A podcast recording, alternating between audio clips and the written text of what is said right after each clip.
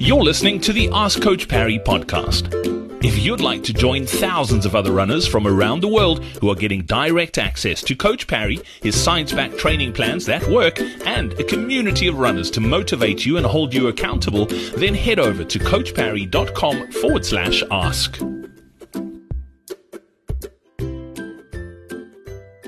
Another wonderful question on today's podcast. We've got Devlin Eydin with us to answer it. Uh, and the question came through from Patricia. She's fairly new uh, to the Coach Parry training platform. Uh, and I love this question because I think everybody needs to know this. Uh, Patricia saying, I'm coming back from surgery and starting to train again. My issue is knowing when uh, pain says stop training or work through the aches because uh, I haven't trained for three months. Getting that balance right. How do you know? You know what, I need to back off and I need to rest. This is this is not good pain, or the the sort of normal, you know what, it's a bit uncomfortable as you're training and getting fit again. Yeah, so this is a this is a very tricky one, and you really need to be in tune with what your body's telling you as well. Um, one thing I often try and tell people is to just also differentiate between stiffness and pain. So we generally, especially if you're starting training again and you're just getting back into it, you are going to have a little bit of stiffness. You are going to have a little bit of DOMS or that delayed onset of muscle soreness.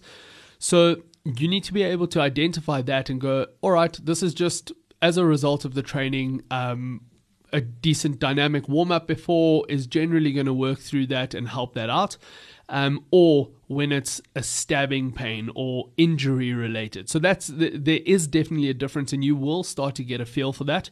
Um, naturally, we reckon don't push through any discomfort or pain. So if there is any stabbing pains, anything that's really debilitating, then no. My recommendation is to take that time off and stop and go and have that checked out.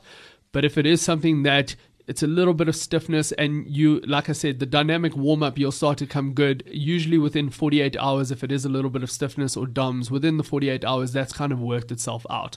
So not an easy one to answer. Um, again like i said be in touch with your body but be honest with yourself. You're going to be better off taking a little bit more recovery and a little bit more rest than you are trying to push through that and causing more problems. Yeah, and coming back from fitness, consistency is the key. Exactly. It's it's better to do slightly less, but over a prolonged period of time, consistently, than trying to force your way back and before you know it, you break down again. And runners we all the same.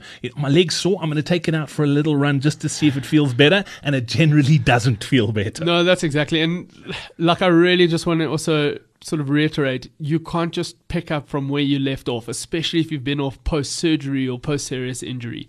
You have to start. So that's something we really need to get into our minds. It, it, it becomes a mind shift change where you got to realize you are slightly on the back foot. It will come back, but you need to just you need to plan accordingly for that and not try and just dive straight into it. And, and especially as experienced runners, because it happens to all of us, where our mind is where we were before the injury or surgery, that we want to get back there quickly. And we do tend to pick it up quickly, probably quicker than somebody who's starting out, but you've got to be patient in the beginning. We, we see it so often that it's like you're all gung ho coming back and it's two steps forward, three steps back when you when you do it that way. So, Dev, thank you very much uh, for your time today. Much appreciated. Cool. Thanks, Brad.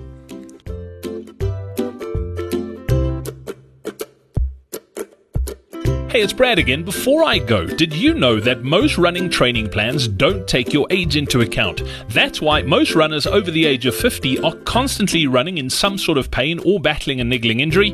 That's why they always feel tired and fatigued, and it's also the reason why their endurance fades as they get older. It's the number one reason they seem to get slower and slower year after year, even though it feels like they're training harder than ever.